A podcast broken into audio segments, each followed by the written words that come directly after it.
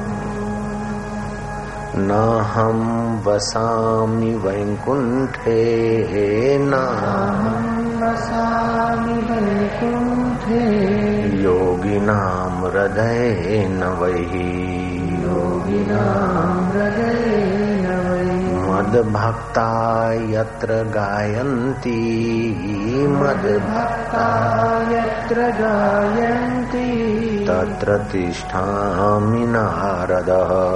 तत्र तिष्ठामि नारद। भगवान कहते हैं कि हे नारद कभी कभार मैं वैकुंठ में नहीं होता हूँ। योगियों का हृदय लांग जाता हूँ। लेकिन जहाँ मेरे भक्त और संत एकत्रित होते हैं वहाँ तो मैं हर दिल में ज्ञान स्वरूप से, शांति स्वरूप से, आनंद रूप से नारद वहाँ में प्रकट हो जाता हूँ। हे नारद, कोई विरले लोग भंवर गुफा की यात्रा करते हैं। बाद में उन्हें हृदय गुफा में आने पर ही आनंद और माधुर्यता का अनुभव होता है। लेकिन जो मेरे संत और भक्त हरि कीर्तन और हरि ध्यान में गोता मारते उनको तो सीधा ही हृदय गुफा का हृदय स्वर का प्रसाद प्राप्त हो जाता है। प्रसादे सर्व दुखा नाम हानि रस्य उपजायते, परम शांति। प्रसादे सर्व दुखा नाम हानि रस्य उपजायते, प्रसन्न चित सोहासु बुद्धि पर्यवितिष्ठते। चित्त की प्रसन्नता, अंतर मन का प्रसाद जितना आदमी अंतर मन में प्रवेश पाएगा, उतना ही वो आदमी हर क्षेत्र में सफल हो जाएगा। छोटे और बड़े आदमी की यही पहचान होती है। जितना महिर जीवन, उतना वो छोटा आदमी, और जितना अंतर जीवन, उतना वो बड़ा आदमी। जो मकान बनाते हैं, उसे गुजरात में कड़िया बोलते हैं, यहाँ सिंधी में राजा बोलते हैं, यहाँ कारीगर बोलते हैं। शिल्पी भी बोल सकते हैं। तो मजदूरी करने वाले व्यक्ति को यहाँ चालीस पचास रुपए मिलते हैं, लेकिन कारीगर को नब्बे या सौ रुपया मिलता है।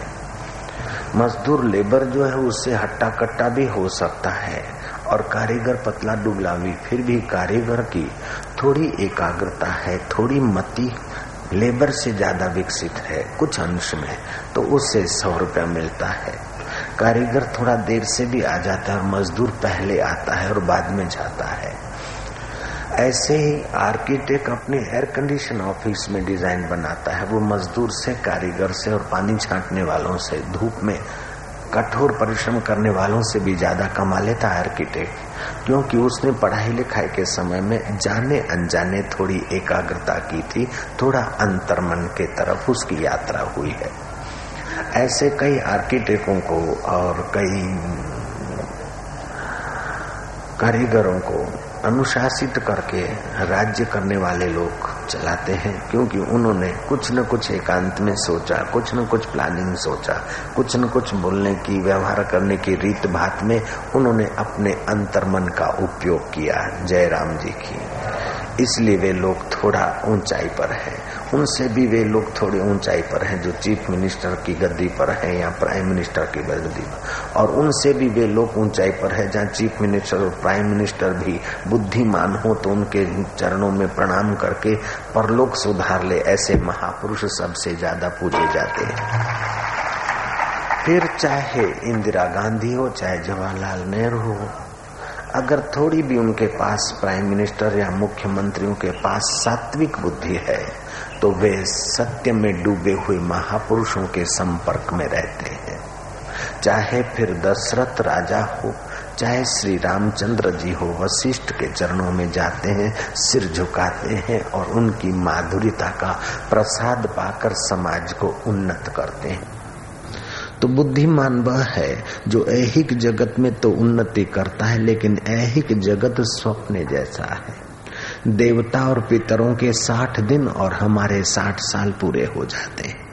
इस अल्प आयु में अल्प वस्तुओं को, अल्प पदों को, अल्प भोगों को संभाल संभाल कर जो उलझ जाता है, वो निगुरे मनुष्य की पहचान है। लेकिन इन अल्प आयुष और अल्प वस्तुओं का सदुपयोग करके सत्य स्वरूप ईश्वर को रिझा लेता है, पाल लेता है, या उसके रस में प्रवेश कर लेता है, वह सदभागी है, उसका जीवन सार्थक है। ते सभाग्याशु ते सभाग्या मनुष्यशु। वे मनुष्य लोक में सभाग्य है से ते सभाग्या मनुष्यशु कृतार्था नृप निश्चय सुमरंती सुमारियंती हरे नाम कली युगे जो सुमरण करते उस हरि का, और जहाँ सुमरण कराने में साझीदार होते हैं, ऐसे जो कल युग में इस हरि नाम की शरण आते हैं, वे सद्भागी हैं, वे बुद्धिमान हैं। कुछ लोग ऐसे होते हैं, जो भगवान पे श्रद्धा तो रखते हैं, लेकिन पुरुषार्थ नहीं करते। ठाकुर जी करेगो, एक करेगो, बस साधन भजन पुरुषार्थ नहीं। बिन कमाइए नानका, मेरो साध, मेरे को साधु जैसा कर। कुछ लोग ये हैं जो पुरुषार्थ करते हैं, लेकिन अपने बल पर, अपनी होशियारी, अकल पर, कावे, दावे पर सुखी और सफल होने का। वे थोड़ा बहुत सफल हो जाते हैं तो उन्हें अहंकार पकड़ लेता है। शराब, कबाब और डिस्को उनकी बुद्धि को हर लेता है। कुछ वे लोग हैं, पुरुषार्थ तो करते हैं, लेकिन भगवान को प्रेम करते हैं। भगवान को चाहते हैं। भगवतीय सुख चाहते हैं, भगवतीय ज्ञान चाहते, भगवतीय आनंद चाहते हैं। वे लोग इस लोक और परलोक में, दोनों में बाजी जीत कर अमर हो जाते, मुक्त हो जाते। हैं हमारे जीवन में तीन शक्तियाँ हैं। विचार शक्ति, क्रिया शक्ति और भावना शक्ति। कईयों के जीवन में भाव शक्ति बहुत होती है, भावनाएँ तो बढ़िया होती है, लेकिन क्रिया शक्ति और विचार शक्ति की तरफ़ ध्यान नहीं देते तो एक अंग विकसित, दो बड़े दुर्बल रह जाते हैं। जैसे सासुओं को देखो अथवा ससुराओं को या पिताओं को देखो, बड़े श्रद्धालु भगत राज हैं, भगत है, माला घुमाते बड़े सीधे सादे भोले भाले। लेकिन बहू या बेटा उन पर हुकूमत कर लेते हैं क्योंकि सासू ससुरा अथवा पिता, माता भावना विकसित है।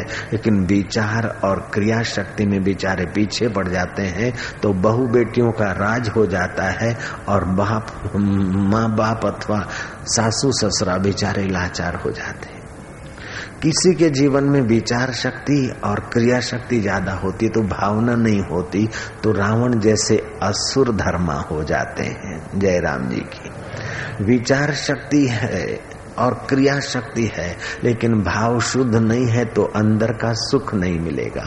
हिटलर, सिकंदर, रावण, कंस आदि, सीजर आदि क्रिया शक्ति में तो बहुत तगड़े हैं, विचार भी उनके पास है, लेकिन भाव शुद्धि न होने के कारण उनको हृदय का सुख नहीं मिलता है तो फिर डिस्को का सुख, पर स्त्री हरण का सुख, अथवा और न जाने कितने अशुद्ध सुख लेने के पीछे वे लोग फिर पतन की खाई में गिर जाते हैं। लेकिन राम जी के जीवन में देखो तो विचार शक्ति भी है भाव शक्ति भी है और क्रिया शक्ति भी है। श्री कृष्ण के जीवन में देखो महावीर के जीवन में लीलाशाह बापू के जीवन में रामकृष्ण के जीवन में समर्थ रामदास के जीवन में अथवा शिवाजी के जीवन में। ये तीनों भले थोड़ी संतों जैसी नहीं तो भी, भी थोड़ी बहुत भी भावना शक्ति है। शिवाजी महाराज अपने सतगुरु रामदास को स्नान करा रहे थे। स्नान कराते उनकी पैनी दृष्टि पड़ी कि रामदास को किसी ने डंडों से पीटा है। भक्तों से पूछा कि गुरु महाराज की ऐसी दुर्दशा किसने की? भक्तों ने कहा, हमें आज्ञा नहीं बताने की। खूब अनुनय विनय करके समर्थ से पूछा गया। समर्थ ने इनकार कर दिया। आखिर, शिवा तो शिवा, भावना है मेरे गुरुदेव को। किसी ने बेत मारे हैं, पीठ पर वो निशान है। कैसे भी करके पूछ लिया और जिस किसान ने अनजाने में उनको चोर समझकर बैतों से पीटा था, उस किसान को बुलाया। किसान राज दरबार में आया और देखता है कि जिसको मैंने चोर समझकर पीट दिया था, वो तो शिवाजी के गुरु के सिंहासन पर बैठे। वो घबराया। शिवा, अब उसे सजा करे, लेकिन मनमानी सजा कैसे करूँ? गुरुदेव, यही है आपको पीटने वाला। गुरुदेव कहते हैं, इसने अनजाने में पीटा है। पेड़ को कोई पत्थर मारता है तो पेड़ उसे फल देता है तो इसने मुझे लठिया मारी है। तो तू इसे दो पाँच, दस बीघा, पच्चीस, पचास बीघा ज़मीन और दे दे शिवा। क्या है भारत के संत? उसका मतलब ये नहीं कि तुम बैत लेके मेरा पीछा करो, जयराम जी की। जिसे ने दिया दर्द दिल, उसका प्रभु भला करे, आशकों को वाजिब है कि यही फिर से दुआ करे। ये साधु का सिद्धांत है, नेता का नहीं। नेता अगर ऐसा करेगा तो अराजकता हो जाएगा। जयराम जी की। अहिंसा चाहिए साधक के जीवन में, सामाजिक जीवन में, लेकिन बॉर्डर पर अहिंसा लेकर बैठोगे तो देश का खाना खराबी हो जाएगा।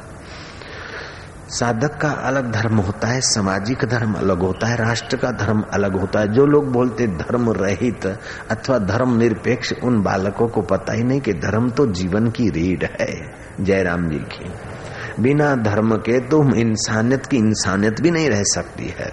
और जितना धर्म निरपेक्ष धर्म निरपेक्ष की दुआइयाँ होती रही, उतना ही आदमी करप्टेड हो गया।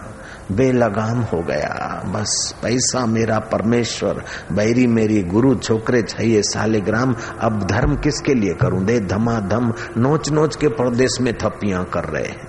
मैं नाम नहीं बताऊँगा, महाराष्ट्र का भूतपूर्व मुख्यमंत्री।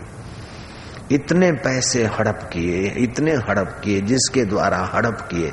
आखिर समय वो आदमी मुकर गया और मुकर गया तो उस मुख्यमंत्री को हार्ट फेल हो गया, वो मर गया। अब प्रेत होके स्विस बैंक में भटकता है या और कहीं भटकता है, मुझे पता नहीं, लेकिन समाज का तो शोषण हुआ। अगर धर्म का डर रखता, प्रभु का डर रखता तो जिन्होंने वोट दिए उनकी भलाई में लगाता जिन्होंने वोट दिए उनमें बैठे हुए ईश्वर को प्रसन्न करता तो लाल बहादुर शास्त्री जैसा सम्मानित होकर जाता। लाल बहादुर शास्त्री भले शरीर से अभी हमारे बीच नहीं, लेकिन धर्म के शासन में वो अपने मन को रखते थे। इसीलिए लाल बहादुर का आचरण, व्यवहार करप्टेड नहीं था। ये तो उनके विरोधियों को भी स्वीकार करना पड़ता है। धर्म तो ऐसा है कि विरोधी के हृदय में भी आपके लिए आदर पैदा करते। युधिष्ठर विरोधी पक्ष में थे दुर्योधन के, लेकिन दुर्योधन भी गहराई में युधिष्ठर को मानते थे। यतो धर्म, ततो जय, यतो धर्म, ततो अभ्युदय। आजकल जो राजस्थान के मुख्यमंत्री बने हैं, वे एक बार वहाँ आए थे, जोधपुर में। जैसे आप लोग बैठे सत्संग में, सत्संग सुने हार पैराने आए। मेरे को बोला, मैं फिर भी आऊँगा, दूसरी बार भी सुनने खाऊँगा। किसी कारण सर, उनको दिल्ली इमरजेंसी मीटिंग में जाना पड़ा और खास आदमी भेजा कि बापू को बोलना कि एकाएक जाना पड़ा है, क्षमा कर दे। अब इतने लोग आते हैं, कोई आए, कोई ना आए, क्षमा मांगने की क्या ज़रूरत है? लेकिन गहराई में धर्म का और संत का आदर छुपा है, इसलिए खास आदमी भेजा के बापू को बोलना, क्षमा करना मैं नहीं आ सकता हूँ इमरजेंसी में मीटिंग हुई है, इसलिए जाना पड़ता है। तो उस व्यक्ति के लिए, उनको नाम तो मुझे बोलना नहीं है, जयराम जी, सब लोग जानते हैं। भैरव सिंह शेखावत जी। तो उनके लिए लोगों में बड़ा आदर हो गया, हमारे दिल में भी उनके प्रति प्रेम हो गया, जयराम जी की। तो धर्म आदमी को ऊपर उठाता है, धर्म आदमी के दोषों को दूर करता है, धर्म आदमी को एक दूसरे से जोड़ता है, जयराम जी की एक दूसरे के लिए सहानुभूति प्रकट करवाता है य तो धर्म, तत्व जय य तो धर्म, तत्व अभ्युदय। जैसे अग्नि में, अग्नि का धर्म है उष्णता बर्फ़ का धर्म है शीतलता। अगर बर्फ़ में से शीतलता जाएगी तो बर्फ़ नाश हो जाएगी। अग्नि में से उष्णता जाएगी तो अग्नि का धर्म चला गया तो अग्नि नाश हो जाएगी। ऐसे इंसान में से धर्म जाएगा तो इंसानियत नाश हो जाएगी। इंसान में धर्म की बहुत ज़रूरत है। हाँ सर्वधर्म संभाव। इस बात को तो भारत ने माना नहीं, व्यवहार में करके दिखाया है। लेकिन उसका मतलब ये नहीं कि सर्वधर्म संभाव संभाव करते हुए हम ढीले ढाले होकर बैठे रहे और हमारे देश की रोटी खाकर, हमारे देश का हम उपयोग करके और हमारे देश में अचानक बम धड़ाके करके और हम मेमण भाग जाए और हम कहें कि सर्वधर्म धर्म निरपेक्ष नहीं। हमारा धर्म है कि देशद्रोहियों को खोज खोज कर उनकी अकल ठिकाने लगाना, ये हमारा धर्म है। जय राम जी की। सनातन धर्म कहता है, न गुंडा बनो, न गुंडा गर्दी चलने दो। कायरता का नाम धार्मिकता नहीं है जयराम जी की। मार खाते रहने का नाम धार्मिकता नहीं है और मारपीट करते हुए वासना तृप्त करके अंधी दौड़ लगाने का नाम भी धर्म नहीं है। धर्म क्या है? धर्म वह है जो गिरे हुए को उठाए, उठे हुए को चलाए है और चले हुए को परमात्मा तक पहुँचाए। इसे धर्म कहते हैं। जो लोग तलवार के बल से अथवा कट्टरवाद के धर्म बल से अपना मज़हब या धर्म फैलाते हैं। वो अंधाधुंधी से भले थोड़ा फैलाव हो जाए, लेकिन विवेकानंद कहते हैं कि धर्म तो स्थायी वही हो सकता है और मानवीय कल्याण तो वही धर्म कर सकता है, जिसमें कट्टरता नहीं, तलवार के बल से नहीं, लेकिन विचार करने की सबको स्वतंत्रता, शंका समाधान करने की स्वतंत्रता दे, वह धर्म मानव जात का परम हितेशी होता है। यत तत्कुरु श्री कृष्ण उपदेश देने के बाद अर्जुन को ये नहीं कहते कि मेरा ऑर्डर है, नहीं, जैसा तुझे ठीक लगे विचार करके देख कर। अब आपके जीवन में क्या है? देखिए, आप पहले पहले संसार से जुड़ते हैं तो इंद्रियों के साथ जुड़ते हैं। आँख, नाक, कान, जीभ और स्पर्श।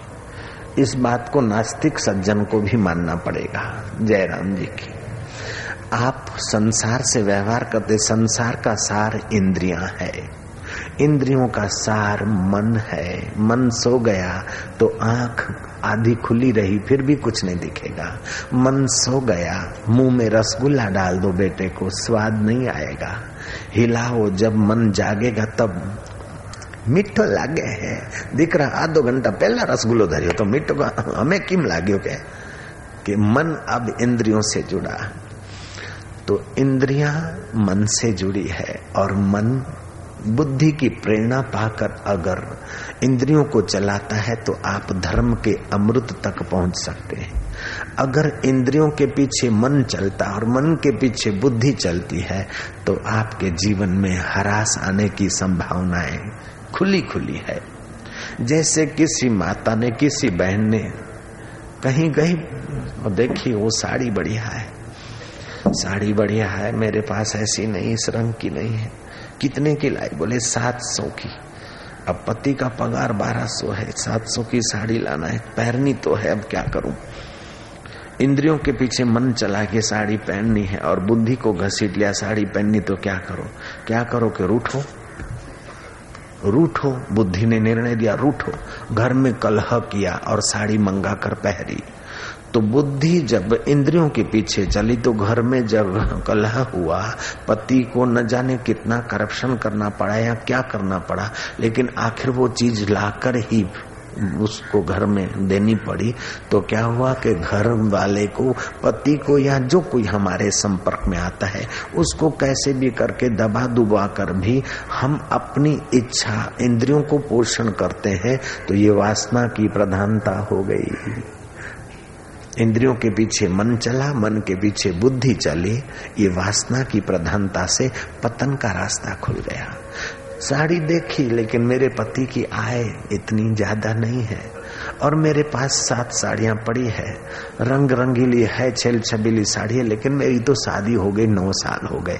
अब जैसा भी है, ठीक है, अंग ढकना है। सुशीला को तो एक ही साड़ी थी, फिर भी आनंद से जीते थे। हमारे पास सात साड़ियाँ हैं तो फिर मैं पति की आय के अनुसार अपनी शादी सुदी साड़ी ले लूँगी। ऐसी महँगी क्यों लूँगी? ऐसा सोचकर बुद्धि का प्रभाव मन पर पड़ा और मन का प्रभाव बुद्धि पर पड़ा तो वह महिला धार्मिक और उसके पति को सुख शांति रहेगी।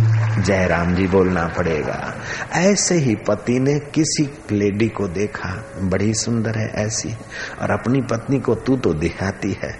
चल, ब्यूटी पार्लर करा। जयराम जी, सत्यानाश कर दिया ब्यूटी पार्लर ने तो। ये हमारे देश का चीज़ नहीं है। ये परदेश की पाश्चात्य जगत की गंदगी है। ब्यूटी पार्लर में जो क्रीम बनती है, उसमें तो वो जो लगाती है लेडिया परदेश की लेडियों को तो मैं देखा, मेरे को तो बड़ी दया आई। फ़्लाइट जब उतरता है, उस समय वो श्रृंगार के बक्से निकाल कर यूँ आँख पर लगाती, फिर कहा है, काजल खींचती, तब तक ठीक है। फिर वो क्रीम लगाती जिसमें चार चार लाख तीस हज़ार बंदर तो भारत सरकार ने निर्यात किए थे, और वो ब्यूटी पार्लर के प्रसाधनों में उपयोग में आते बंदरों की आँखें और चर्बियाँ, उन निर्दोष प्राणियों को चार लाख तीस हज़ार कुछ वर्ष पहले जब इंदिरा का राज था, तभी की बात है। जयराम जी की। तो ये ब्यूटी पार्लर पार्लर जो बनती है, क्रीम स्मूथ, ये वो लगती है, उसमें कई पशुओं की चर्बी काम आती है। अपने बच्चों के पवित्र गालों पर, मुँह पर, ऐसा क्यों अपवित्र मलना? फिर वो लेडियाँ क्या करती? लाली लेती। लाली लाली काय की बनती पशु और पक्षियों का खून।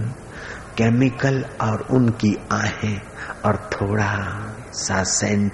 सेंट भी बिज्जू नाम के जानवर की पिटाई करके उस के द्रव्यभूत जो निकलती चीज़ें, वो डालकर केमिकल डालकर, वो सेंट बनती है। उस सेंट से उत्तेजनाएँ पैदा होती है। कृष्ण ने कहा, पुण्यो गंधम पृथ्व्याम च। पृथ्वी पर जो पुण्य गंध है, जो तुम्हारे मन के भावों को पावन बनाए, ऐसा नहीं कि जिस गंध को सूंघने से तुम्हारे विचार में काम विकार का भड़का आए तो आप इंद्रियों के पीछे, मन और मन के पीछे, बुद्धि लगी और बुद्धि के पीछे आपका सर्वनाश होने का द्वार खुल गया। नहीं नहीं, बुद्धि धर्म में लगे और बुद्धि के पीछे मन लगे और मन के पीछे इंद्रियाँ लगे तो छोटे में छोटा आदमी भी बड़े से बड़े महान पद को पा सकता है। ये मनुष्य जन्म की योग्यता है। मनसा सिव्यती मनुष्या जैसे सुई धागे को लेकर दो कपड़े को जोड़ देती है, ऐसे आपका मन जीवात्मा और परमात्मा की मुलाकात कराने के लिए है। न कि परफ्यूम और ब्यूटी पार्लर करके अथवा दूसरे ढंग से जीकर अपना और समाज का सत्यानाश करने के लिए मनुष्य जीवन नहीं है। आज का जीवन कितना जटिल हो गया। जैसा आए तैसा खा लो, जैसा आए तैसा पहन लो, जैसा आए वैसा भोग लो, जैसी वासना आए ऐसा कर लो तो आज का मन भी इतना ही अशांत हो गया, इतना ही बेईमान हो गया, इतना ही खिन्न हो गया और इतना ही अल्पायु हो गया। पेरिस में कई ऐसे इंजीनियर स्टडी कर रहे हैं कि वैश्या के द्वार पर कौन सा परफ्यूम होना चाहिए, ताकि पुरुष उत्तेजित हो जाए। ये उनकी अकल भोग विलास में है। लेकिन भारत की अकल शरीर को भोग विलास का साधन बनाकर विनाश करने की तरफ़ नहीं है। भारत तो कहती है, भा माना ज्ञान। उस आत्मज्ञान में रत रहने वाले लोग जिस देश में जीते हैं, उस देश का नाम भारत है।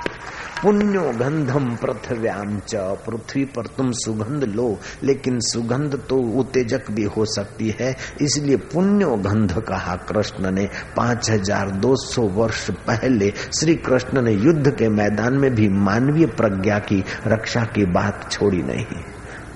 तुम सुगंध लो, गुलाब का फूल है, या केसर, चंदन आदि है। भगवान को धराओ और प्रसाद समझकर टीला लगाओ, अथवा प्रसाद समझकर सुंग तो तुम्हारा मन पवित्र होगा। लेकिन वो लाली लाली में तो परफ्यूम है, लाली में तो पशु पक्षियों का खून है। अब वो लेडियों को पानी कहाँ लेने जाए फ़्लाइट में? थोड़ा लाली को गीला करने के लिए अपने मुँह की थूक लेनी पड़ती। उस मुँह की थूक में लाली गीली करके गालों पर रगड़ती थी। किसी को बोलना नहीं, मैंने देखा तो आपको बताता हूँ, प्राइवेट बात है। जयराम जी की। अब क्या कर, वो लेडियाँ करती हो, हवाई जहाज़ में मुझे तो बहुत प्रोग्राम दौड़ा दौड़ होती थी। दस बीस हज़ार माइल तो हमने यात्रा की, वहीं छोटे मोटे प्रोग्रामों को। कभी चार्टर प्लेन तो कभी स्पेशल ये अपने आम प्लेन में भी तो लेडियाँ जब उतरती तो ये सारा उस हवाई जहाज़ में दृश्य देखता।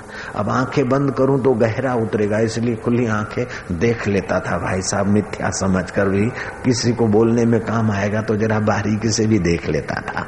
जय राम जी किसी को बोलना मत, ये है छोटी बात है। तो लेडी क्या करती थी? वो लाली मुँह में अपना थूक मुक मिलाकर यूँ रगड़े यूँ रगड़े। और फिर होठों को रगड़े। इतने में हवाई जहाज़ लैंडिंग हो जाता था। लेडी का जब कोई दोस्त या कोई पति लेडा लेने को आता, दोनों एक दूसरे को चिपकते और वो चाटने लगता। मुझे दया आती कि अरे मुआ, काई चाटी रहे हो, पढ़ो लिखो गदो मरे हुए बैक्टीरिया और थूक है और पशु पक्षियों का खून है। केमिकल है, काई चाट रहा है। इससे तो धन भागी वे लोग हैं जो कृष्ण को भोग लगाकर मक्खन मिश्री चाट लेते हैं, गोविंद जी को भोग लगाकर जरा लड्डू का स्वाद ले लेते हैं। वे भागशाली है, तू चमड़े का क्या स्वाद ले रहा है? पढ़ लिख कर भी अगर ऐसा ही जीवन बिताया तो तुलसीदास फटका मारकर सिखाते हैं। काम क्रोध और लोभ मोह की जब लग मन में खान। तुलसी दोनों एक है क्या मूर्ख और विद्वान? तू बड़ा एमए हो गया तो क्या? बीए हो गया तो क्या? ग्रेजुएट हो गया तो क्या? लेकिन ये कचरा चाट चाट कर जो कुत्ता चाट कर जीता है, ऐसी चीज़ें चाट कर तेरा जीवन नहीं। तू तो जीवन दाता के ध्यान का मज़ा लेकर जीवन दाता के ज्ञान का मज़ा लेकर जीवन दाता के रस का मज़ा लेकर तू मुक्त होने के लिए आया है। ये कचरा चाटने के लिए तो नहीं आया, लाला। भैया, अपने मन को बुद्धि के अनुकूल चलाइए और इंद्रियों को मन के अनुकूल। बुद्धि अगर गुलाम हो गई, मन इंद्रियों का दास हो गया और बुद्धि मन की दास हो गई तो जीवन का हरास हो जाएगा। इसलिए बुद्धि और बुद्धि को पुष्ट करने के लिए ध्यान, भजन, सत्संग है। श्रेष्ठ बुद्धिवानों का संग है।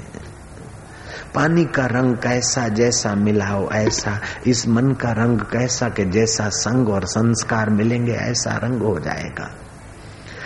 मुझे अब समर्थ रामदास की एक बात सुनाने की इच्छा है। समर्थ रामदास भिक्षा लेने गए। खेडूत ने, किसान ने कहा कि महाराज, संत की सेवा भागशाली कर पाता है। मैं आपको खाली हाथ तो नहीं जाने दूँगा, लेकिन मेरे घर की रोटी मैं आपको नहीं दे सकता हूँ। मेहरबानी करके चार कदम चलिए। मेरे भाई के घर की भिक्षा दिला दूँगा भाई के घर की भिक्षा लेकर समर्थ रामदास अपने घर पहुँचे, अपनी कुटिया पे पहुँचे।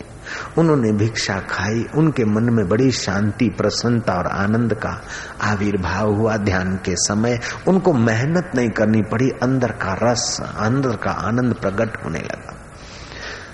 समर्थ ने सोचा कि उस किसान ने अपने घर की रोटी नहीं दी और भाई के घर की ऐसी जादुई रोटी क्या है? दूसरे दिन जाकर पूछा कि भाई, अपने घर की रोटी नहीं दी, भाई के घर की दी, उसमें क्या जादू था?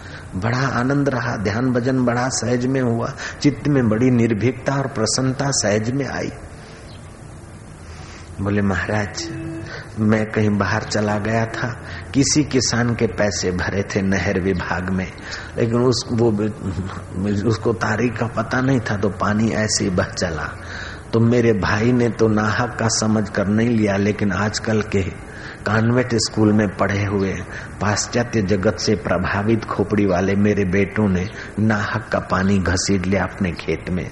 उससे नाहक का अन्न पैदा हुआ। महाराज, नाहक का अन्न खाने से मन नाहक के संकल्प विकल्प करेगा, नाहक की अशांति बनाएगा। हम तो नाहक के संकल्प विकल्प में बह रहे हैं। आप जैसे संत को ऐसा नाहक का अन्न देकर हम क्यों भजन में विघ्न डालें? इसलिए मैंने अपने भाई के घर का हक का अन्न खिलाया तो आपका मन हक स्वरूप ईश्वर में जल्दी लग गया, महाराज।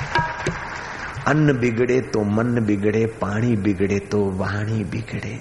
लोग अपना बाथरूम गंदा नहीं रखना चाहते, अपना रसोई घर गंदा नहीं रखना चाहते, अपना लेट्रिन गंदा नहीं रखना चाहते हैं, लेकिन अपना हृदय गंदा हो रहा है, उसका ख्याल नहीं करते। कैसे आजकल के धर्म निरपेक्ष लोग हैं, समझ में बात नहीं आती। जय राम जी की। और ये नतीजा परदेश वालों को भुगतना पड़ रहा है। हर 18 मिनट में परदेश में बड़े राष्ट्र के जो धनी, बड़े धनों के, ऐसे लोग हर 18 मिनट में आत्महत्या करते हर 28 मिनट में एक आदमी क्रैक हो जाता है, पागल हो जाता है। इंद्रियों के पीछे अगर मन चलेगा तो अशांति बढ़ जाएगी। मुझे पूछा गया अमेरिका में कि आपका देश इतना धार्मिक है स्पिरिचुअल है तो पुअर क्यों है? मैंने कहा, पुअर, क्यों है? वो तो मैं बता दूँगा. लेकिन आपके पास इतना सारा वैभव होते हुए भी आपका हृदय पुअर क्यों है? बहू सासू को नहीं रहने देती और सासू बहू को नहीं रहने देती और बूढ़े बूढ़े बूढ़े, बूढ़ी माँ बाप को आप पांजरा पोल में छोड़ देते हैं, जैसे इंडिया में बूढ़े गाय, भैंस को, गाय और बैल को पांजरा पोल में छोड़ देते ऐसे नर्सिंग होम में क्यों छोड़ाते हैं? ये भी तो पूछो। आपके पास इतना सारा होते हुए भी हृदय इतना अशांत क्यों है? हमारे पास तो बाहर का धन नहीं है, लेकिन भीतर की खुशी का धन है। हमारे देश में 25-30 रुपया कमाने वाला मजदूर माँ को खिलाएगा, बाप को खिलाएगा। कभी कभार हमारे जैसे लोग जाएँगे तो चार आठ का हार लेकर हाजिर हो जाएगा। तुम्हारे पास इतना सारा है, फिर भी माँ बाप को नहीं खिला सकते हो। इसका क्या कारण है? हमारा देश गरीब क्यों हुआ, मैं बताता हूँ। वो जमाना था कि हमारे देशवासी सोने के बर्तनों में भोजन करते थे। विधाय लोग ध्यान से सुने। हमारे देश में लोग सोने के बर्तन में भोजन करते थे। एक लाख आदमी यज्ञ में आते उसमें दस हज़ार साधु ब्राह्मणों को सोने के बर्तनों में युधिष्ठर महाराज भोजन परोस पाते और भोजन पूरा होता तो हाथ जोड़कर प्रार्थना करते ऊँचे आवाज़ से। भो भगवन, साधु ब्राह्मणों, महापुरुषों सुनो। जिस सोने के थाली में, कटोरी में, प्याले में आपने भोजन, जल स्वीकार किया, वह स्वर्ण के बर्तन इस दास युधिष्ठर की नम्र प्रार्थना है। दान तो करता है, लेकिन नम्र होकर करता है, उसका दान अनंत गुना फलदायी हो जाता है। घमंड और अभिमान से दान तो तुच्छ हो जाता है। युधिष्ठर कहते हैं कि, भो भगवान, प्रभु सुनो। आप लोगों ने जिन सोने के बर्तनों में भोजन किया है, वे सोने के बर्तन कृपा करके, दक्षिणा के रूप में इस दास युधिष्ठर की प्रार्थना स्वीकार करके ले जाइए। कुछ साधु ब्राह्मण ले जाते और कुछ जीवन मुक्त महापुरुष कहते, जब आत्म हीरा मिला तो ये तेरे ठीकरों को कौन संभालता है? जैसे पत्तल छोड़कर चले जाते लोग, ऐसे सोने के बर्तनों को भी ठोकर मारकर चले जाने वाले लोग इस भारत में थे। जयराम जी की। जडह लधो मुँह आत्म हीरो, जग थी वो सवा का सिरो। जब आत्म हीरा मिल गया तो ये सवा का सिरे की चीज़ कौन संभाले? ये तो धीरे धीरे आपसी फूट और भोला भाला पना भाव शक्ति रही, लेकिन विचार शक्ति और क्रिया शक्ति कम होती गई। उधर ध्यान नहीं दिया, तब धीरे धीरे धीरे धीरे आपसी खेचतान के लिए, आपसी टकरावों में हम उलझते गए और फिर अफ़गानिस्तान वाले आए। मुगल आए, अंग्रेज़ आए और हमको नोचते गए नोचते गए नोचते गए। जब अफ़गानिस्तान आया तो फिर पहले तो फेरिया घूमता, आवाज़ मारता, देना चाहो तो सोने के टूटे फूटे बर्तन। बाद में ये सब आए, मुगल आदि आए।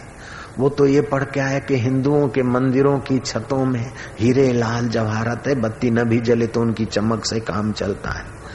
हो मोहम्मद गजनवी और मोहम्मद गोरी और ये लोग तो ऐसा सुनकर आए और फिर लूट चलाई और मंदिर तोड़े और उसमें से ही जवेरात ले गए। ऐसा हमारा देश था कि धनाढ़। फिर आवाज़ आई, देना चाहो तो सोने चांदी के टूटे फूटे बर्तन। बाद में अंग्रेज़ आए। तो चांदी भी गई, सोना भी गया, तांबा और पित्तल के बर्तन हो गए। देना चाहो तो तांबे पित्तल के जूने, पुराने बर्तन। बाद में फिर चला, यहाँ का पैसा नोच नोच के प्रदेश में दस हज़ार करोड़, पाँच हज़ार करोड़, दो हज़ार करोड़ स्विच बैंकों में चोरों ने देश को नोच कर कंगाल बना दिया। फिर फेरिया के आवाज़ में बदलाहट सुनी हमने। हम जब बच्चे थे तो ये सुनते थे, उन्नीस सौ अड़तालीस, उनचास, पचास के दिनों में ये सुनते थे। देना चाहो तो तांबे पित्तल के जूने पुराने बर्तन आपा हो तो तांबा लोटा पित्तलना जूना, पुराना, वासन। लेकिन हमारे बच्चे अब क्या सुन रहे? देना चाहो तो प्लास्टिक की टूटी फूटी चंपल, पस्ती। फिर भी हम अपने अंदर के खजाने को देख कर पाकर दीनहीन और लाचार नहीं हो रहे कि ये संपत्ति का सूर्य कभी किधर तो कभी कभी किधर, कभी उत्तरायण तो कभी दक्षिणायण घूमता रहता है। लेकिन आध्यात्मिक संपत्ति में तो अभी भी भारत धनाढ़ है। भारत पहले भी विश्व का गुरु था और अभी भी ईमानदारी से कोई देखे, चाहे मार्क्स ट्वेन हो, चाहे एच एम मुलेम हो। अमेरिका का तत्व चिंतक मार्क्स स्टोन कहता है कि हाँ, भारत आध्यात्मिक जगत में अब्जोपति है। और एच एम मुलेम कहता है कि हमारे पास, हमारा कल्चर जो है, जुगनू जैसा है। भारत का तत्व ज्ञान तो दोपहर का चमचमाता सूर्य है। महात्मा थोरो अपने कुटीर में, एकांत में बैठे थे। उनका शिष्य एमरसन ने देखा कि कहीं सांप रेग है तो कहीं बिच्छू भटक रहे हैं। गुरुजी, आपको बड़ा बिग प्रॉब्लम हो सकता है। महात्मा थोरो ने कहा I have no problem never problem you see my book तुम देखो ये मेरी किताब कौन सी है। सिराने पर सिराने के पास किताब रखी थी, उस किताब का पवित्र नाम था भगवत गीता। सांप में भी मेरा चैतन्य है और बिच्छू की गहरा में भी मेरा चैतन्य है। मुझे सांप क्या करेगा? जब मेरा उसके प्रति द्वेष नहीं है, द्रोह नहीं, मैं उसका नहीं बिगाड़ता तो वो मेरा कैसे बिगाड़ेगा? ये है संयम और अहिंसा की दृढ़ आत्मवृत्ति। अहिंसा प्रतिष्ठा व्यस, तत्सन्निधो वही त्याग अहिंसा में दृढ़ प्रतिष्ठा हो जाए तो वैरी का वैर वहाँ पिघल जाएगा, पानी पानी हो जाएगा। ये गीता गीता की अहिंसा गजब की अहिंसा है। अहिंसा परमो धर्म महावीर ने कहा, वो बहुत अपने ढंग से अच्छा है साधकों के लिए, लेकिन कृष्ण की अहिंसा बड़ी जोरदार है। हिंसा को रोकने के लिए भी हिंसा की कहीं कबार आवश्यकता पड़ती, उसे अहिंसा कहा जा सकता है। जीसस ने कहा, तुम्हें कोई एक थप्पड़ मारता है तो विद्रोह न बढ़े उसलिए उसको दूसरा गाल दे दो। दूसरे गाल पर थप्पड़ सहलो और शांति का प्रचार प्रसार हो। जीसस के खास एक भगत को, शिष्य को, किसी दुष्ट आदमी ने एक थप्पड़ रख दी। उसने दूसरा गाल धर दिया, क्योंकि गुरु की आज्ञा है। दूसरे गाल पर थप्पड़ आई। वो दुष्ट आदमी कहता है कि तीसरा गाल कहाँ है? थप्पड़ खाने वाले ने उठाकर सामने वाले थप्पड़ मारने वाले पर, उनके गाल पर धर दी, जोरों की कसर निकाली उसने बोला, जीसस ने तो कहा है और धर्म तो कहता है, अहिंसा सहो सहो। बोले, इसलिए सहो कि दुराचार न हो। समाज में अशांति न हो, इसलिए सहो। लेकिन दुष्ट जब दुष्टता बढ़ाते जाए तो पहला गाल मैंने दिया, दूसरा गाल दिया, तीसरा गाल तो मित्र यही है, अभी तुम रुक पाओगे, नहीं तो नहीं रुक पाओगे। कृष्ण की अहिंसा ऐसी है। जय राम जी की। संधि दूत होकर जाते हैं। पाँच गाँव दे दोगे तो भी चलेगा, क्योंकि नरसंहार करवाना ठीक नहीं। लेकिन जब वो अड़ जाता है, दुष्टता पर तो कृष्ण अर्जुन को तैयार करते हैं त्यक्वा हृदय दौर दौर्बल्यम। हृदय की दुर्बलता है। अब युद्ध के मैदान में आकर मैं भीख मांग कर खाऊँगा, मैं सन्यासी हो जाऊँगा मैं ये करूँगा नहीं। अभी तेरा कर्तव्य है, आतताइयों को दे धमाधम। ये होगा, वो होगा, तू चिंता नहीं कर, मैं बैठा हूँ। अपी चेत दुराचारे भ्यो पापे भ्यो पाप कृतम सर्व ज्ञान पल्लवे न व्रजिनम सम दुराचारी से तू दुराचारी, पापी से भी आखिरी ढंग का पापी है। घबराओ मत, आत्मज्ञान की नाव में बैठा कर मैं तुझे पार कर लूँगा। कृष्ण की ऐसी अहिंसा है जय राम जी। गीता में आता है, अहिंसा सत्य अक्रोध और कृष्ण ही कह रहे हैं कि युद्ध करो, क्योंकि कृष्ण अहिंसा की भाषा ठीक से जानते हैं। जयराम जी की, वासना को पूर्ति करने के लिए हिंसा करना तो पाप है, लेकिन धर्म की रक्षा करने के लिए कभी कभार हिंसा की ज़रूरत पड़ती है तो वो अहिंसा ही है। जैसे एक आदमी आपको आँखें दिखाकर कहता है कि बेटे, मौका मिलेगा ने तो देखना, तेरा खून न कर दूँ तो मेरा नाम नहीं। चक्कू मारूँगा, चक्कू। ऐसा कहता है। उस व्यक्ति के लिए तुम कमिश्नर ऑफ़िस में जामीनगिरी की अप्लाई कर दीजिए, जयराम जी की। खून की धमकी दे रहा है। दूसरे आदमी ने चक्कू दिखाया है, उसके लिए भी व्यवस्था कीजिए। और तीसरे आदमी ने, डॉक्टर ने आपको ऑपरेशन थिएटर में चक्कू मारा, घुमाकर चक्कू, इतना सारा मैद निकाला चिमन भाई पटेल का भी, मुख्यमंत्री का भी, वो मोटापा दूर करने। उसको फ़ी देना पड़ता है। डॉक्टर चक्कू दिखाता नहीं, कहता नहीं, घुमा देता है। और तुम्हारे शरीर का कुछ हिस्सा बाहर निकाल के फेंक देता है। उसको फ़ी देना ज़रूरी है, जयराम जी की। लेकिन जो दिखाते हैं और हमारा अपनी वासना तृप्ति करने के लिए, अपना उल्लू सीधा करने के लिए जो हमारे साथ जुलम करते आजी जी करके हम उनको सीख दें। अगर आजी जी करके वो नहीं सीखते तो हमारे में उतना बल होना चाहिए कि उनकी अक्कल ठिकाने लगा दें। जयराम जी की। उसने बात शुरू की है, जयराम जी की। तो गीता एक ऐसा ग्रंथ है जिसमें किसी मत, मतांतर, मज़हब मत पंथ की निंदा नहीं अपितु मानवीय शक्तियों का विकास करने की बात है। इंद्रियों को अपने अधीन रखो और मन बुद्धि के अनुकूल चले और बुद्धि, बुद्धिदाता के संग से प्रभावशाली हो जाए। बुद्धि चार प्रकार की मानी जाती है।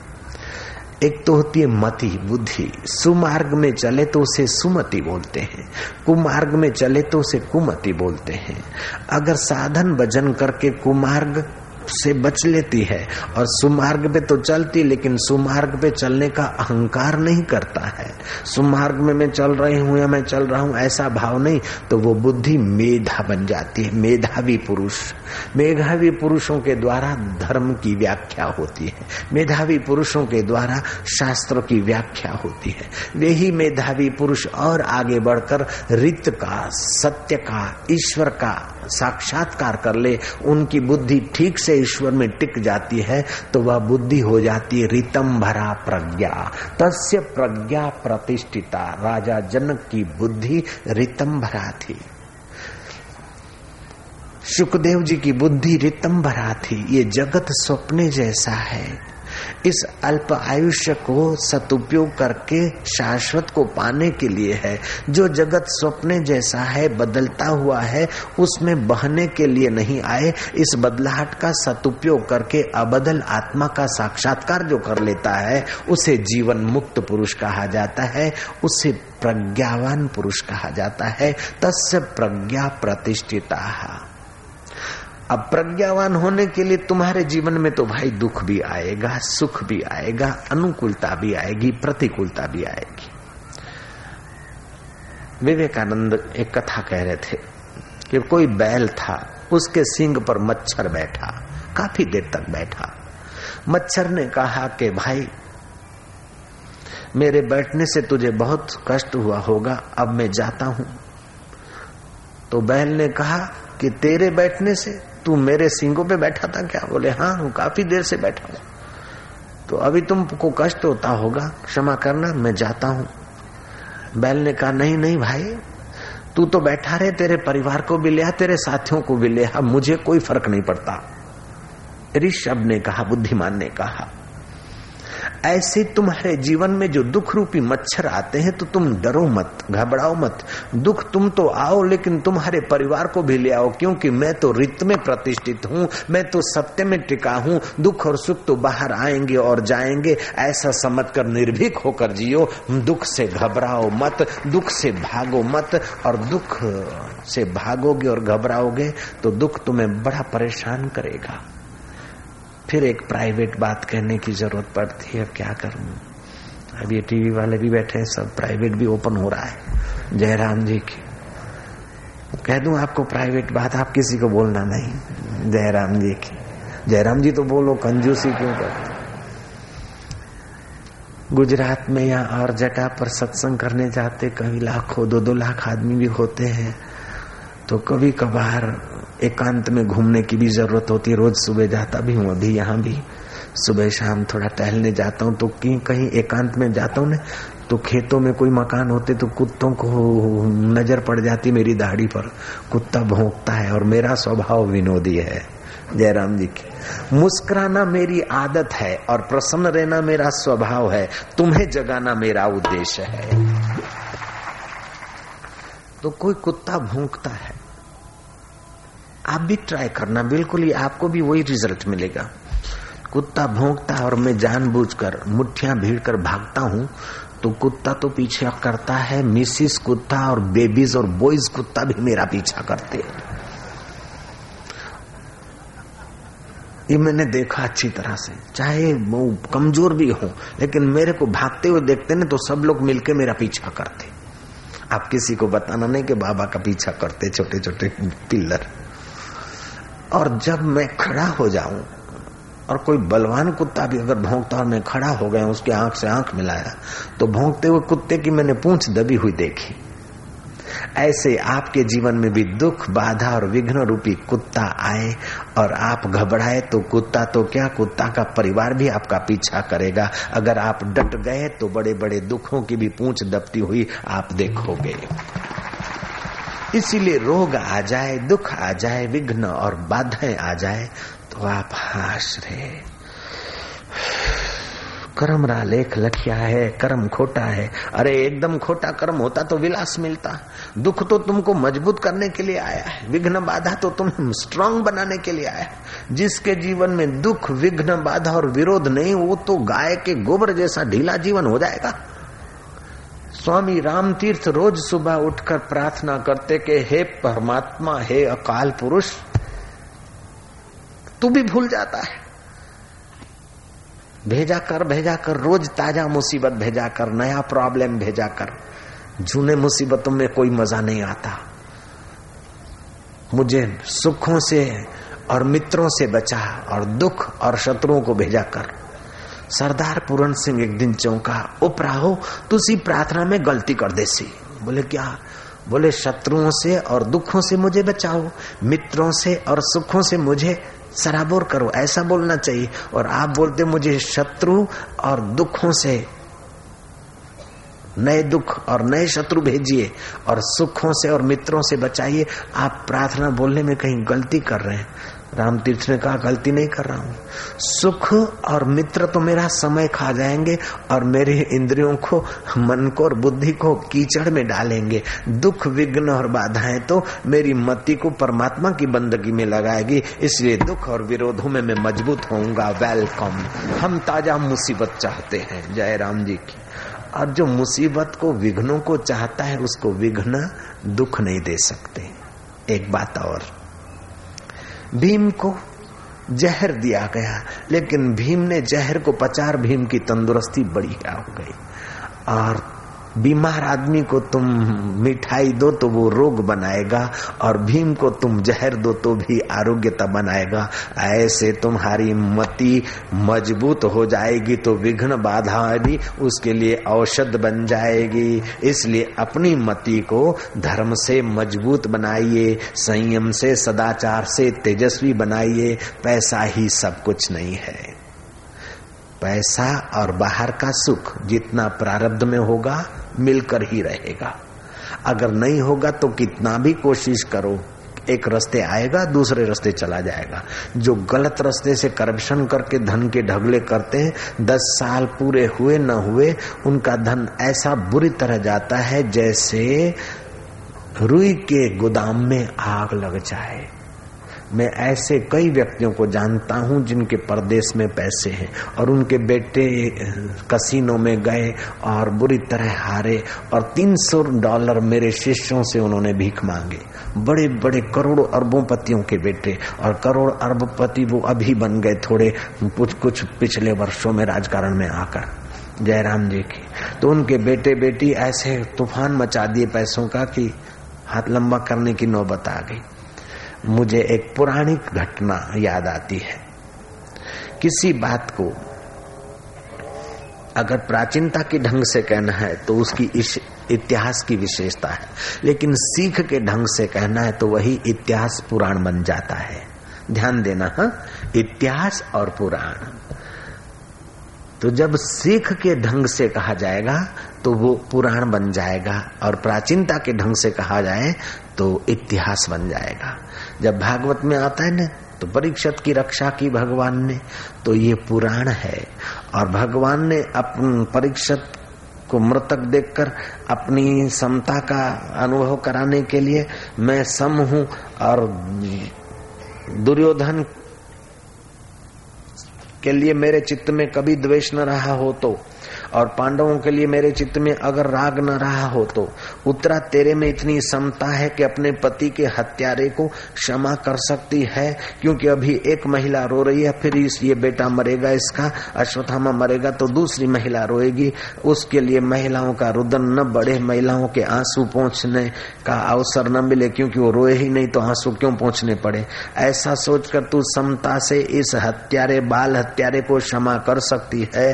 तेरे में इतनी समता है तो मेरी समता का भी परिचय ले ले।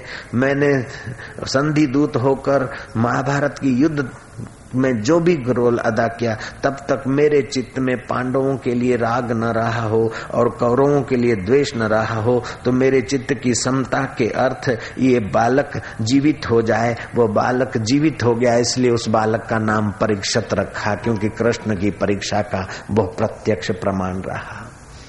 यह पुराण है, जयराम जी। इतिहास है। पुराण क्या है कि गर्भ में भगवान ने सुदर्शन से परीक्षत की रक्षा कर ली तो गर्भ में भगवान ने सुदर्शन से रक्षा कर ली तो ये पुराण है। अब समझेंगे, वो सुदर्शन रोज घूमने वाला नहीं, सुदर्शन आत्मदृष्टि से रक्षा कर ली, ये सुदर्शन हो गया। खैर मैं बात बता रहा था आपको, पुराण की। पुराणिक कथा सुनिए, कोई कुंभार था। वो साधु संतों की सेवा का मूल्य समझता था। उसने अपने हक की कमाई से दो चार कुटियाएँ बना रखी थी, कोई साधु संत रहे और रोटी का टुकड़ा स्वीकार कर ले तो मेरा भाग्य है। एक दिन ऐसा कोई त्रिकाल ज्ञानी साधु आया कुम्हार के बेटे का हाथ देखा। साधु ने लंबी सांस ली, बोले, तेरे बेटा, धनी नहीं होगा। तेरे बेटे के पास तो बस, जब बैलेंस शीट देखेगा तो पाँच रुपया और गधा रहेगा। मतलब आज के जमाने में साढ़े तीन सौ और छह सौ, साढ़े नौ सौ रुपया बैलेंस रहेगा, जयराम जी की। अभी छह सौ का गधा है, मैंने इंक्वायरी कर लिया कल। जयराम जी की बोलना पड़ेगा, पाँच सौ का, छह सौ का बढ़िया गधा हो तो सात सौ का। जयराम जी की, आज से आठ साल, नौ साल पहले मैंने पूछा था तो डेढ़ सौ का बता रहे थे। तो गधे की कीमत नहीं बढ़ी, रुपए की कीमत घटी। जयराम जी की कुम्हार ने कहा महाराज जो इसके भाग्य में होगा होगा। मैं काय को कावा दवा करके इसके लिए रख के जाऊँ। अगर पुत सपुत होगा तो जहाँ भी कदम रखेगा रोजी रोटी मिलेगी। अगर कुपात्र होगा तो मेरा दिया हुआ धन कब तक संभालेगा? कुपात्र होगा तो कुमार्ग पे धन बिगाड़ देगा तो मैं स्वर्ग में होऊँगा तो भी, भी मुझे नरक में धकेला जाएगा। अगर सुपात्र होगा तो जहाँ कदम रखेगा वो पैसा मिल जाएगा उसको रोजी रोटी मिल जाएगा। महाराज जो भी इसके प्रारब्ध में भारत का कुम्हार जितना ज्ञान रखता है, उतना अगर बड़े बड़े अमेरिका के प्रेसिडेंट ज्ञान रखते तो दुनिया की ये हालत नहीं होती। कुछ बढ़िया संसार होता। जयराम जी। धरती पर कहते हैं, कोई लोग बोलते हैं, चार अरब आदमी है, कोई बोलते हैं कितने हैं, लेकिन 28 अरब आदमी मर सके उतने बॉम्ब तैयार है। जयराम जी की। हम लोग मर मर के फिर से मरे, सात बार मरे, उतने बॉम्ब तैयार है। फिर भी बड़े राष्ट्रों को अभी भी बॉम्ब बनाने से फुर्सत नहीं मिलती। एक आदमी दूसरे आदमी का गला दबोच कर बड़ा होना चाहता है। बंदूक पर हाथ रखकर घी की चुपड़ी हुई रोटी खाना चाहता है। तुमने देखा, सुना होगा कि शेर ने तो हाथी के सिर का खून पिया, फिर भी शेर जब जंगल में अकेला चलता है तो बार बार पीछे मुड़ के देखता है, मुझे कोई मार तो नहीं लेगा, खा तो नहीं जाएगा। अरे, हाथी को तूने खाया, तेरे को कौन खा जाएगा? उसका हिंसक मन उसे खाता है, जो आदमी दूसरे का शोषण करके, हिंसा करके दूसरों का खून चूस कर देश प्रदेश में बंडल तैयार करता है, उसका मन अंदर से बोदा होता है, पोला होता है। ये तो नहीं हो जाएगा, वो तो नहीं हो जाएगा, वो तो नहीं हो जाएगा। हार्ट कमज़ोर हो जाता है और पैसे तो उसने अंगूठा दिखा वो भूतपूर्व मुख्यमंत्री, चीफ मिनिस्टर हार्ट फेल होके मर गया। अगर पुत सपूत है तो काहे धन संचय और पुत कपूत है तो काहे धन संचय, वो कुम्हार कहता है। बाबा जी तो चले गए। पाँच सात साल के बाद बाबा जी आए, लड़का तो जुआन हो गया और घर का काम संभालता था और पिताजी स्वर्गवास हो गए। बाबा ने देखा कि मेरा जो देखना था, ज्योतिष, वो कितना सच्चा। लड़के को बुलाया, देखो, तुम भी पिता का अनुसरण तो करते हो, साधुओं को अपने कुटियों में रखते हो। बता बेटा, तेरा हिसाब किताब। बोले, महाराज जी घनी मेहनत करूँ था ओछी मेहनत करूँ। पाँच रुपया गदो बैलेंस मारियो करे। पाँच रुपया और गधा ही रहता है। अमावस्या को बैलेंस शीट करता हूँ तो पाँच रुपया बचते अपने। पाँच रुपया और गधा। महाराज ने कहा, देख बेटा, अब मेरा कहना मान, कुछ विधाता को जरा टाइट करना है उसके जरा। ये पाँच रुपया साधुओं को दक्षिणा में देंगे और गधा बेचकर भंडारा कर ले, फिर देखे क्या होता है। लड़का, अच्छे बाप का था, उसने गधा बेचा और अपना ऐसा दक्षिणा मक्षिणा में लगा दूसरा दिन सुबह हुआ तो एक सेठ भागता हुआ है कि ले भाई, ये पैसे ले तो एक गधा ले ले और ये बाकी का धंधे के लिए। क्यों? कि बोले, रात को स्वप्न आया, अगर तेरे को मैं पाँच रुपया और गधा का बैलेंस सेट नहीं करता हूँ तो मेरा बैलेंस चट हो जाएगा। इसलिए पाँच रुपया और गधा तू ले। बाबा ने दो चार दिन देखा, ये खेल फिर वो कर दिया भंडारा। तो फिर कोई नया बंदा आया, ले ये पाँच रुपया और गधा। फिर फिर चट कर दिया, फिर कोई आया। ऐसा करते करते कई दिन ये खेल चला विधाता के साथ। विधाता को बड़ा भारी टेंशन हो गया। रोज उसकी बैलेंस शीट ठीक करने के लिए किसी न किसी बंदे को प्रेरणा करनी पड़े। एक दिन बाबा जी घूमने गए जंगल में। वो विधाता साकार होके आया कि महाराज, मेरे तो नाक में दम आ गया। मैं रोज रोज किस किस को चेताता रहू किस किस को रात को सपनों में प्रेरणा करूँ, उसकी बैलेंस शीट बनाने, बदनादे बनाने में मेरा तो समय बहुत चट हो जाता है। बाबा ने कहा, फिर तुमने केवल पाँच रुपये और गधाई क्यों लिखा? बोले, अगले जन्म में ये बहुत कंजूस था, सत्कर्म किया नहीं था। ये केवल अच्छे घर में आया तो कहीं अच्छे महापुरुष के यहाँ से गुजरा था उसकी नज़र पड़ी, इसलिए वो अच्छे घर में आया है, अच्छे कुम्हार के घर में आया है। वरना तो बाबा जी, ये बहुत मुंजी था। बोले, अब तो ये सत्कर्म कर रहा है। बोले, उसको भविष्य में मिलेगा। भविष्य किसने देखा? अभी दो चार मिंडिया बढ़ा दो तो मैं चला जाऊँ, नहीं तो मैं रोज भंडारा करवाऊँगा। विधाता ने कहा, महाराज, जो तुम्हारी आज्ञा, अब मैं नानक की बात रखूँगा यहाँ। नानक जी कहते हैं ब्रह्म ज्ञानी मुगत भुगत का दाता, जिसको ब्रह्म परमात्मा का ज्ञान हो गया, जिसकी बुद्धि उस प्रज्ञा प्रतिष्ठित हो गई, वो भोग और मोक्ष दे सकता है, वो विधाता की बात को टाल सकता है।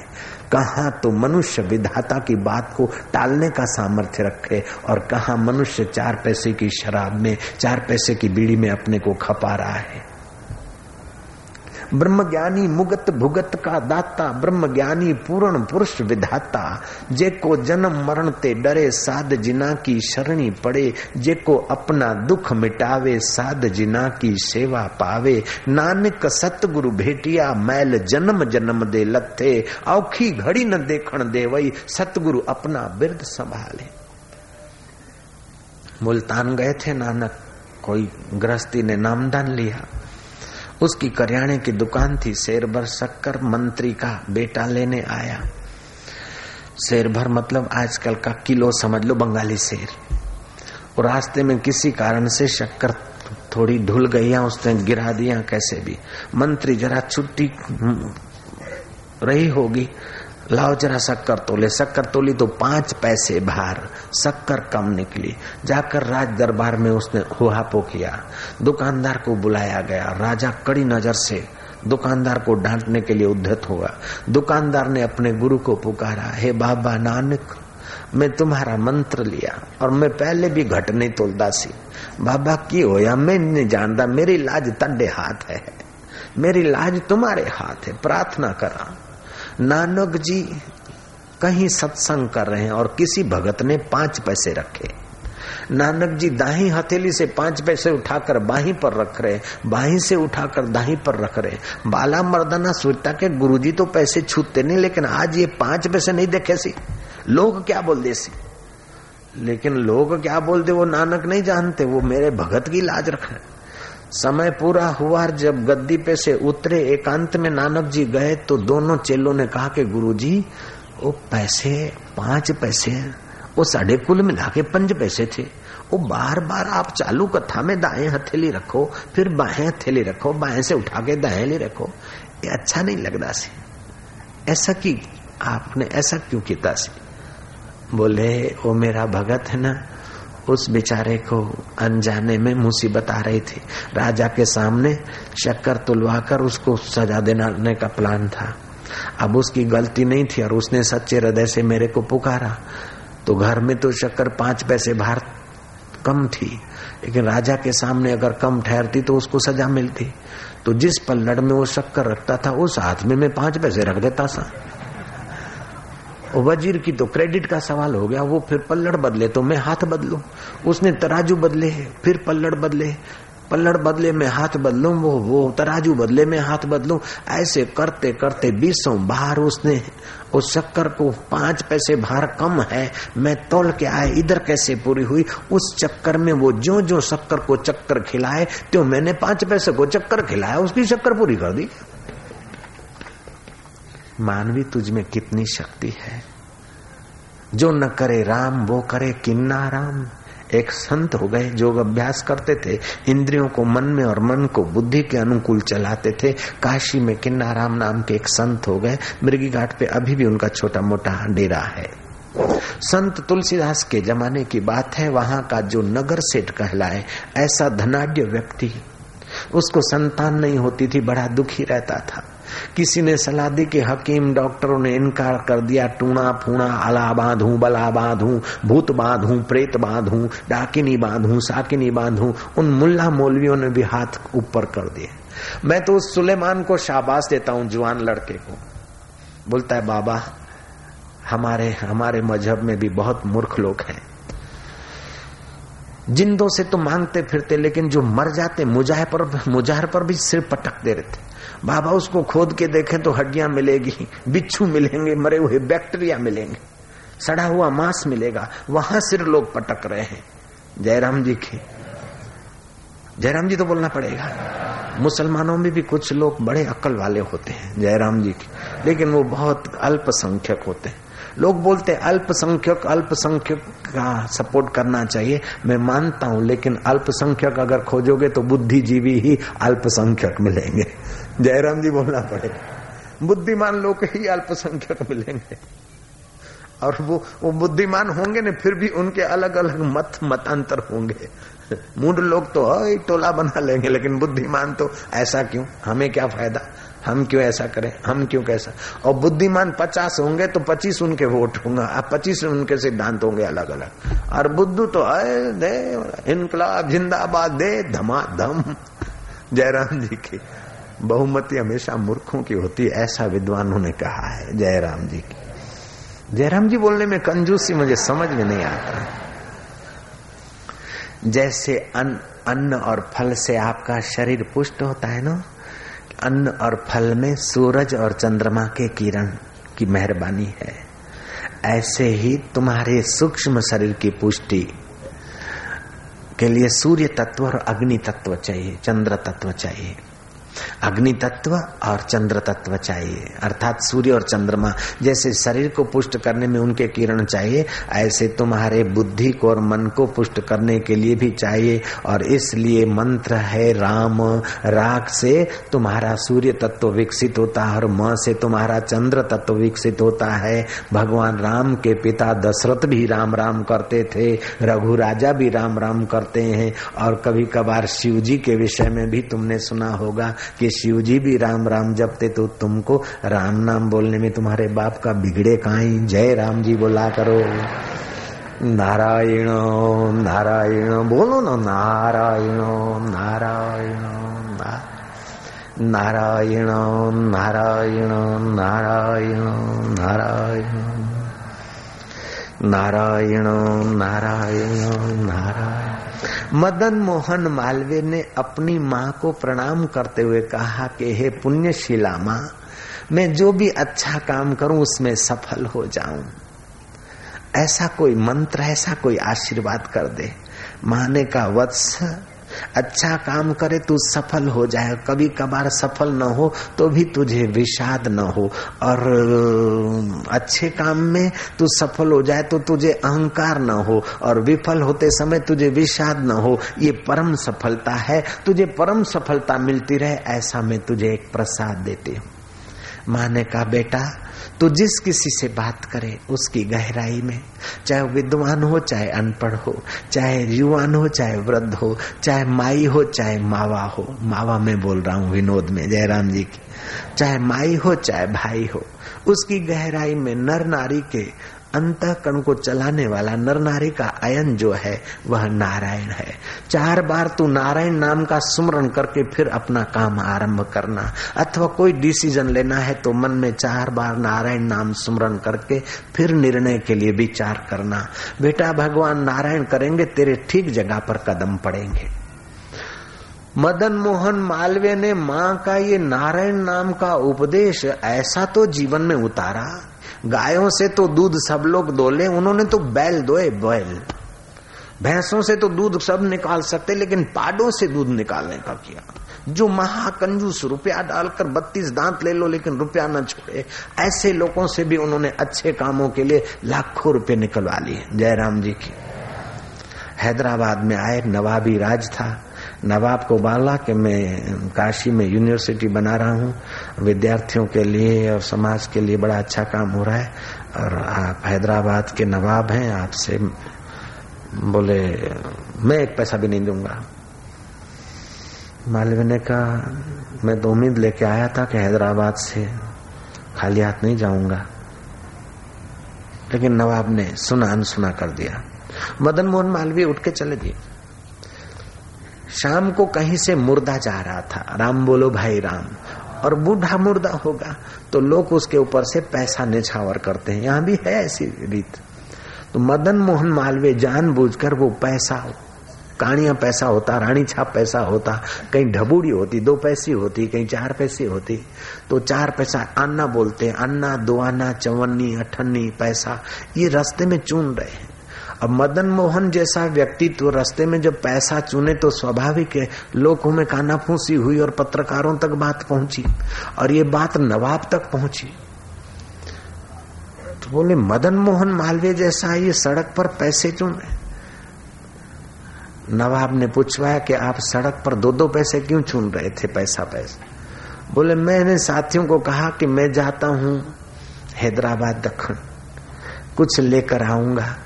जब नवाब ने ना कर दिया तो मैं खाली हाथ कैसे लौटूं? भाई, जिंदे ने नहीं दिया तो मुर्दे के पैसे भी कुछ तो लाया हूँ अच्छे काम के लिए। जिंदों से तो मुर्दा भी ठीक है, कुछ तो सत्कर्म के लिए बेचारा दिवा गया। नवाब को लगा कि अगर नहीं दूँगा तो नाक कटेगा। लाखों रुपए दे दिए। कृष्ण कन्हैया ला नारायण नारायण। बोलो ना, तुम कंजूसी क्यों करते हो? नारायण नारायण नारायण। आप दुकान से, ऑफ़िस से, बाज़ार से जब घर जाएँ तो घर में तो भाई पाँच बर्तन होते तो कभी टकराते हैं। कभी ननंद और भाभी टकराएगी तो सासू और बहू तो कभी देरानी, जेठानी तो कभी छोरा छोरी। दो लकड़ियाँ जल रही है अग्नि है। आप तीसरे जाएँगे, थके मांझे के, जब गए तब झगड़ा होता, ये क्या है, मैं तो है परेशान हूँ। ऐसा करके आप उस आग में बढ़ोती मत कीजिए। जब दो व्यक्तियों के मन की लकड़ियाँ जलती हो तो आप क्या करिए? मटके के पास चले जाइए, एक गिलास पानी लीजिए, एक चुल्लू भरकर एक व्यक्ति के मुँह पर छाटिए, दूसरा चुल्लू दूसरी व्यक्ति पे और तीसरा चुल्लू अपने पर गिलास रखिए और कहिए कि, नारायण नारायण नारायण नारायण किस बात का आज ये कुश्तीबाजी है? आपके घर का झगड़ा भक्ति में बदल जाएगा।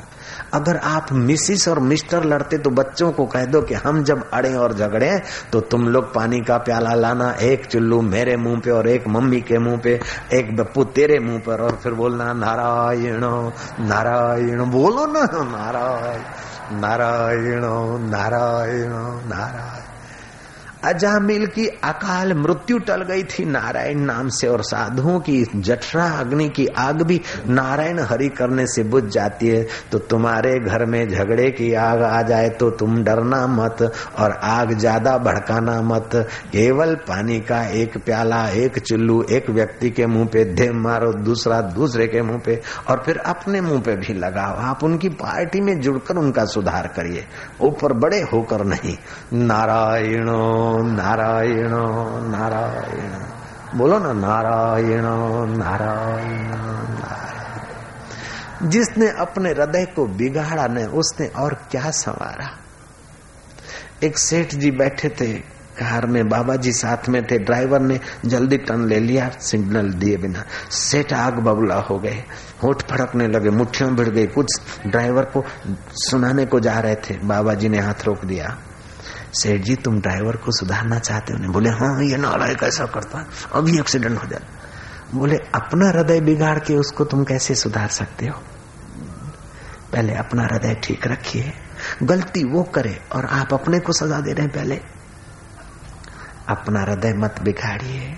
जब हृदय बिगड़े, आप चलते चलते कहीं पर गंदी चीज़ देखते हैं, मरे हुए ढोर का कुछ देखते हैं, या और कहीं के देखते हैं, या अपवित्र वस्तु देखते हैं तो आपका दिल थोड़ा मन मूड बिगड़ता है।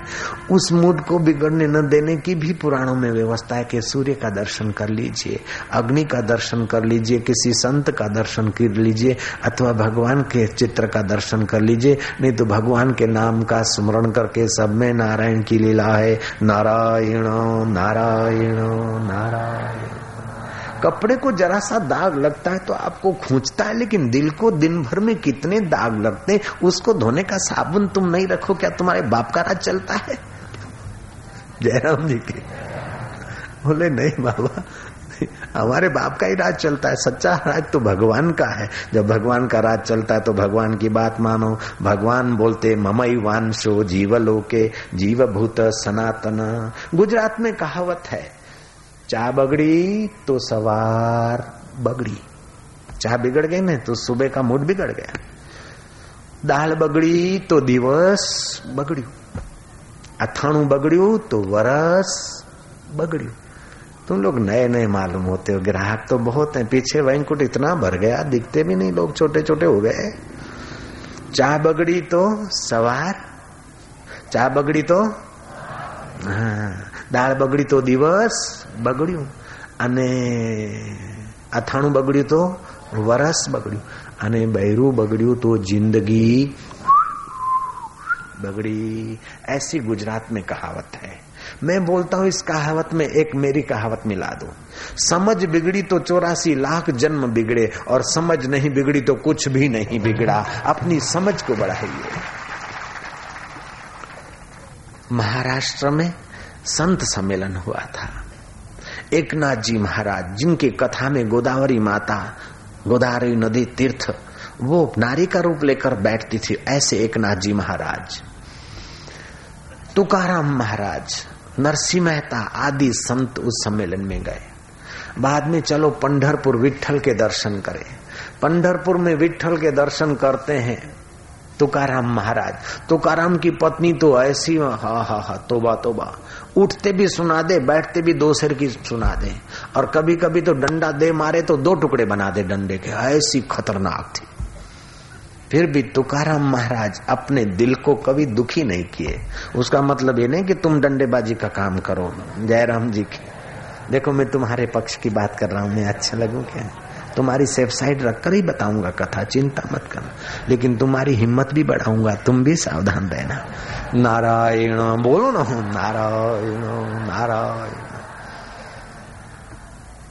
तुकाराम महाराज कहते, माझा विठ्ठला, तुमची फार कृपा आहे, फार मना बहुत कृपा है जीजाई पत्नी दिली, जीजाई ऐसी झगडाखोर थी। जिजाई दिली जिजाईचा असा स्वभाव केला की हा हा, तुमची बहुत फार कृपा है जीजाई अगर झगड़ाखोर नहीं होती तो मैं उसके काम विकार में और उसकी चापलूसी में और उसके साथ घूमने घामने में ज़िंदगी खराब कर देता। ये अच्छा हुआ कि उसका कड़क स्वभाव है, उठते भी सुनाती, बैठते भी सुनाती और कभी कभी तो डंडे के दो टुकड़े कर देती। ये तुम्हारी कृपा का प्रसाद नहीं तो और क्या है? अगर अनुकूल होती तो फिर उसी के साथ गप सप लगाने में समय बीत जाता। ये तुमने पत्नी का कठोर स्वभाव बनाकर मेरे ऊपर कृपा की पराकाष्ठा किया है। महाजा विठला तुमची फार कृपा है। हे देव काय काय तुमचे में गुणगान करा। एक नाथ जी महाराज का वार आया। एक नाथ जी की पत्नी तो आह, सती सावित्री जैसी साध्वी। पति को क्या चाहिए, कब, कैसा व्यवहार करना चाहिए, सब जानती थी। पति को जो आवश्यकता है, वो पहले से ही पूरी करके रखती थी। वो ऐसी थी जैसे भगवान का अंतर्यामी भक्त होता कि मेरा ठाकुर जी को क्या चाहिए? गुरु का अंतर्यामी शिष्य होना चाहिए और पति का अंतर्यामी पत्नी को होना चाहिए। ये नारी धर्म है। ऐसा नहीं कि मैं डिस्को करने जा रही हूँ और तू बर्तन मांझ ले। नो, ये तो उन्हीं को मुबारक है। जयराम जी की मैंने तो परदेश में देखा भारतीय नारियों को भी आजकल वो कुत्ते और बिल्लियों को खिलाने लगे खेल खेलने लगे और आदमी बर्तन मांझ रहा है। मैंने क्या हाँ, संपत्ति के पीछे संतति भी गंवाई और संस्कार भी गंवा रहे हैं। हम्म, अभी बड़े बेचारे जो बड़ी उम्र के समझदार है इंडियन लोग परदेश में बड़े अंदर से बड़े दुखी है। क्योंकि वहाँ के बच्चों का माहौल भी स्कूलों में इंडिया के खिलाफ संस्कार डाले जाते हैं संस्कृति के। और माँ बाप के खिलाफ तो उनके बच्चे बिल्कुल विपरीत हो गए हैं तो बड़े दुखी रहते हैं बोलते हैं बापू हमें संपत्ति माटे आया પણ संतति भी गई અને संपत्ति तो मॉर्गेज भरी भरी ने हमें खराब खलास થઈ गया मकान लेना पड़े और मॉर्गेज भरते रहो हफ्ते भरते भरते बीसों साल में खप जाओ एक इंजीनियर है, वो बोलता है, मैंने अपना छोटा बेटा और बेटी पढ़ाया। अब कॉलेज में गए तो मेरी कमाई से वो नहीं पढ़ सकते। उनकी माँ कारखाने में मजदूरी करती है, तब हमारे दो बच्चे पढ़ सकते। इतनी पढ़ाई महँगाई, इतनी दवाइयाँ महँगाई। लगता है कि फॉरेन फॉरेन, लेकिन भाई दूर ना डूंगर रड़िया मना दूर जाके बढ़िया देखता है। अभी भी भारत में जो सामाजिक जीवन है और शांति और आनंद है, ऐसा दूसरे देशों में मैंने नहीं पाया। जय राम जी की। सुविधाएँ पाई। सुविधाएँ पाई, आडंबर पाया, लेकिन दिल की खुशियाँ तो दिल भर के द्वार भारत में ही मिलती है। बोलना पड़ेगा, नारायण नारायण। एक नाथ की पत्नी सती साध्वी, श्राद्ध करना है तो सुबह जल्दी नहाई, धोई, बना लिया। ब्राह्मण ग्यारह बजे आए, लेकिन नौ बजे सब वेराइटियाँ तैयार। पति पूजा में बैठने वाले तो फूल, दिया, घी सब तैयार। पति को आज ये वस्त्र पहनना है, शाम को ये पहनना है, पूजा का ये वस्त्र सब तैयार। ऐसी पत्नी के एक नाथ जी महाराज बड़े निश्चिंत रहते थे। होम मिनिस्टर वेरी स्ट्रांग बहुत बढ़िया होम मिनिस्टर था एक नाथ जी महाराज का। जयराम जी बोलना पड़ेगा। एक नाथ जी जब भगवान विठल के दर्शन करते, माजा विठला तुम जी फार कृपा है, बहुत कृपा है। गिरजा जैसी पत्नी देकर, गिरजा बाई उनका नाम था। सती साध्वी देकर तुमने तो मेरा सारा भार उतार दिया, इसलिए मैं निर्भर हूँ, तभी तो भजन कर रहा हूँ। अगर घर गृहस्थी का भार होता तो मेरा मन भजन में नहीं लगता। पत्नी साध्वी देकर मेरा भार उतार दिया, ये तुम्हारी कृपा नहीं तो और क्या है? पत्नी में आसक्ति नहीं हो रही है, उसकी पत्नी में वैर बुद्धि नहीं हो रही है। दोनों संतों के हृदय में समझ बढ़िया है तो दोनों को भगवान की कृपा का दर्शन हो रहा है। अब નરસિંહ મહેતા કવાર આયા બે બંગડીઓ હોય तो खखड़े दो चूड़ियां होती तो आवाज करती इसलिए बच्चे की माँ को अपने चरणों में बुलाकर मेरे को अकेला बना दिया ये तेरी कृपा का फल नहीं तो और क्या है तुम ऐसा मत सोचना भाई साहब अगर चली गई है उनकी माँ बच्चे की तो ऐसा सोचना अगर है तो ये मत सोचना कि इसको बुला लो पत्नी नहीं है, तभी भी उसकी कृपा है। पत्नी साध्वी है, तभी भी उसकी कृपा है। और पत्नी खतरनाक गाली बकती और पिटाई करती, तभी भी उसकी कृपा है। ऐसी जिसकी समझ है, उसकी बुद्धि भगवान में है। उसकी बुद्धि बलवान है, मन बुद्धि के अनुकूल चलता है और इंद्रियों पे संयम रहता है। और तुकाराम ऐसे महान संत हो गए, समर्थ हो गए कि शिवाजी उनका दर्शन करने गए तो आदमी भेजा कि हम दर्शन करने को आए, तुकाराम ने बोला, अभी दोपहर हो गई है, कितने लोग हो वहीं, आप आराम करो, मैं तुम्हारे लिए भोजन भेज देता हूँ। घोड़ेसवार कितने हैं, स्वपाकी कितने हैं, बना बनाया कितने लोग खा सकते हैं, जरा ये पूछ के आओ शिवाजी से। आदमी पूछने गया। तुकाराम ने पूछा है कि अभी तीन कोस चल के तुम कब तक आओगे? वहीं, आराम करो, दोपहर का भोजन वहीं करो, शाम को आना। मैं तुमको भोजन भिजवा देता हूँ। शिवाजी महाराज सोचते, मेरा तो इतना सैन्य है, इतने घोड़े, हाथी, संत के पास तो फटी झोपड़ी के सिवा कुछ नहीं। इनके पास तो खड़ाऊ भी पत्थर ये अपने मंजीरे भी पत्थर के। वो गरीब संत के पास से हम क्या आतिथ्य ले? जाओ, जो भी मुट्ठी भर दे दे, हम अपने कोष में डाल देंगे, अपने भंडारे में, और उन्हीं का प्रसाद समझ के खाएँगे। आदमी पहुँचे उसके पहले तो शिवाजी आते, चार कदम आगे तो लगा हुआ है शामियाना स्वयं बाकियों के लिए सीधा तैयार है, जो साथ में भोजन कर, बना बनाया भोजन, लड्डू, पकवान खा सकते हैं, उनके लिए वो तैयार है। घोड़े और हाथियों के लिए घास तैयार है, जैसे भरद्वाज ने भरत के लिए सिद्धियों के बल से बना दिया, ऐसा तुकाराम ने उनके लिए व्यवस्था बना दी। और तुकाराम के चरणों में जब शिवाजी आए और पूछते कि ये सब कैसे हुआ, बोले, खीसे में तो एक पैसा नहीं है, घर में तो तेल जलाने के लिए बत्ती नहीं है। चंद्रमा की रोशनी से काम गुजारा कर लेते हैं, लेकिन लक्ष्मी पति की चाबियाँ हमारे दिल में रहती है, जब चाहे वहाँ दरवाजे खुलवा दे। इतना सामर्थ्य कैसे आया? तुकाराम बोलते, हम ही बोल तो वेद बोलते, हमारी वाणी वेद वाणी है। कितना सामर्थ्य रहा होगा? कैसे वेदवाणी कि बुद्धि को परमात्मा में स्थित किया, मन बुद्धि के अनुकूल चला, और इंद्रियाँ संयम में रही। एक बार किसी दुष्ट ने तुकाराम महाराज पर तुष्टा माई ने गर्म पानी डाल दिया। तुकाराम तो सह लिए, लेकिन भाई के शरीर में फोफड़े फोफड़े हो गए और किसी दवाई से ठीक नहीं हुए। आखिर आजीवी जारी करके